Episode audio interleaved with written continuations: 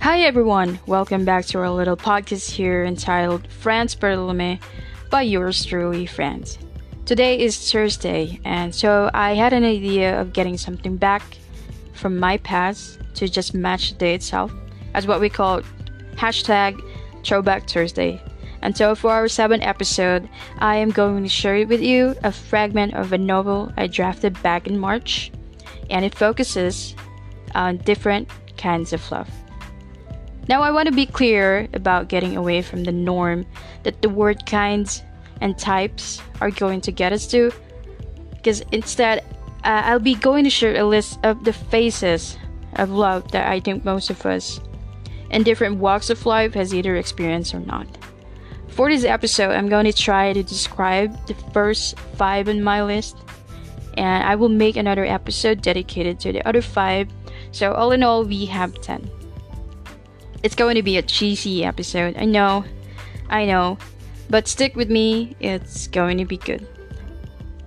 Before we go to the list, I would like to just just remind you once again guys that I am active in poetry page and account as France Bartolome Poetry.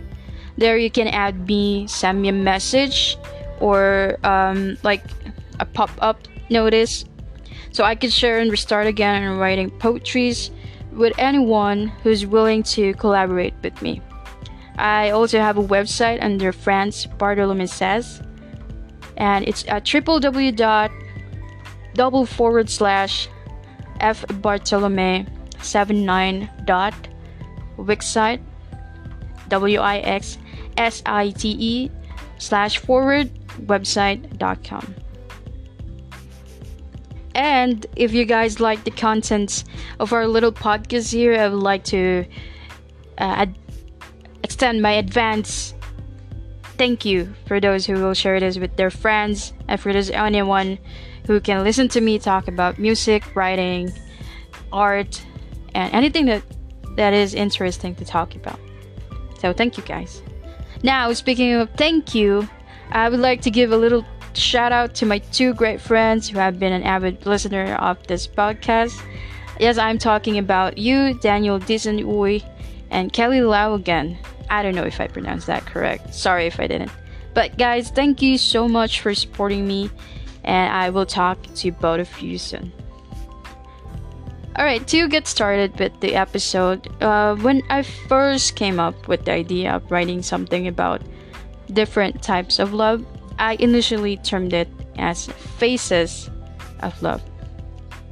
Because types are just for the purpose of categorizing them or labeling them, not actually describing them. So when I came up with the word phases, it made a whole lot of sense to me. I've been told a couple of times that there are different kinds of love in this world. It's just that we haven't, or we are not able yet, to experience them all. I was told as well that if we did, we are either lucky or we're cursed, in a sense that some of us tend to experience more heartbreaks than how one normal person usually experience in a lifetime. I have no way of saying that I belong to that cursed percentage, nor I could ever consider myself lucky. I guess I could say that for the rest of the people in the world, or for most people I know. It happens to all of us. It's it's like a blended thing of those two for all of us, so to speak. We are all used to that one phase of love that includes the sense of giving and taking, being together or apart, or staying or being away. Or a phase of love that either starts at the earliest of night, yes, I'm talking about one night flings, and ends when the morning comes. The phase of love that starts from a simple introduction of I am to I do, or the phase of love that completes you in a day but also the same one that destroys you the next week. For most of the time, we used to believe that we're someone's soulmate. We used to believe that destiny will bring us this soulmate to us in some sort of, you know, cosmic events, and so we generally look at love like the names we are given at birth. And that is just settled in that certain category and then period. I guess what I was saying is uh, maybe these aren't just kinds of love in this world, but again, as I mentioned, the phases of it. And considering how many people you can meet in an hour outside in the earliest of a day or in a coffee shop, or when you're just picking up your usual morning newspaper, I mean, it's an understatement to say we may be looking at a thousand faces of love, but we're not seeing them all because we're so focused on getting what we believe is the one phase of it that suits us. So, to keep the thoughts rolling, we're at my first list on our episode for today the first love that marks. The first love that marks. This is the kind of love that is uniquely special. I I could say that it's it's what really marks with us and stays with us even if you or we have already grown up and has experienced most things in life. This is the memory that you go back to when someone asks you, like out of the blue, hey, how you felt for the first time. And now you go back to that time when everything opens up to you. And you remember that memory where you open yourself up for this type or phase of love and it shows how divine it is to experience it the first time. It's like the first stop in the road, the starting point in your map, per se, and most of all, the basis of all your whys and hows. It's also the first realization of how you hurt, how you know you are hurt, and how you heal. The reali- uh, the realization rather of why did you get hurt and why did you find that strength to heal. It's the earliest memories that stays with you. It's the door that opens up, leading you to a roller coaster of emotions that welcomes you to love and life itself. You know, probably by the time you were listening to this, you remember that person. You remember that person who you first share your kiss with, or who you first um, rest your shoulder with. I don't know. We all have different memories of our first love and it's really hard to forget. I told you guys it's going to be Throwback Thursday. Yeah, you can reminisce all you want, but for now, let's move on to our next list The Unnoticed Love. This is the romance everyone knows exists except you or the person you have this feeling with. It's sort of unfair to think how people could be smart, you know, about love in in reading poetries, hearing love songs through their playlist, or like being aware that it's love when Romeo and Juliet died together, or when Rose jumped to get back to Jack in that sinking ship. They know all about this, they identify it as love, but they are blind to these kinds of romance or feelings even when their eyes are open. It's that one love that, you know, you never tell anyone, yet most of the time everyone around you knows about it. It could be a flip thing or a vice versa thing. It's either you are the blind one or the person you love is. If we could compare it to a mail, he was the mailbox, dear. But your feelings are the envelope addressed to be open and be read by exclusively no one by by him. But on second thought, you know, uh, those those people, like, we can't just categorize them as that. Like, who are we to blame the ones who didn't notice it or are blind to it, or for those who once who never spoke about it? We really believe in the notion that everyone has reasons for not saying it out loud. So when I um, I was writing this, I came up with a third list, which is the unsaid love.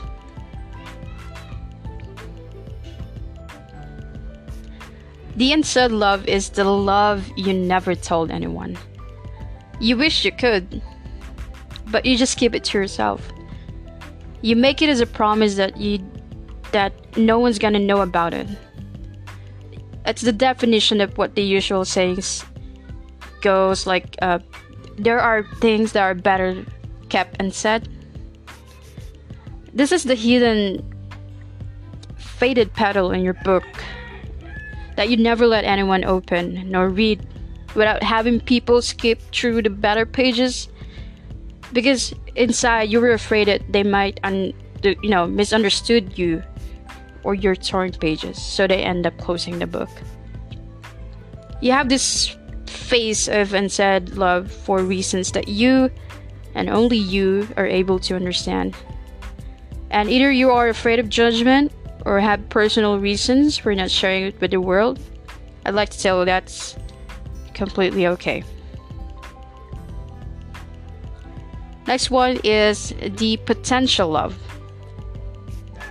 Potential wants or potential loves are the kind of love that you see within it's it's a kind of love that you see within a person. A person you can imagine yourself sharing the feeling with. These are the people who in some way or somehow made it possible for you to see yourselves with them. It's like uh, it's okay if you get them. It's also okay if you don't. It can be they can be someone you see yourself falling madly in love with, but you can also see yourself getting over them quickly, like in no time at all, in that instant.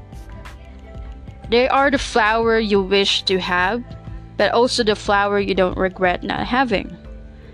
They are the shoulder you see yourself resting your head with when you're you're all tired but there are also the pair of arms you won't remember or you won't miss being circled around with. We cannot say that they are the illusion version of one we need, like what we want to see in a person, or the one that most people call the ideal love, because you simply cannot mistake a love by by simply labeling them. It's true what people tell you, you cannot choose who you love, but you can definitely see if a person is someone you can love. These are two different things, by the way.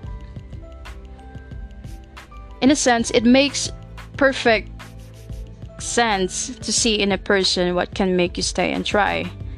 But it's also one of the greatest mysteries as a human being that is in love to not see what can let us or what can let you stop in pursuing anything with these people.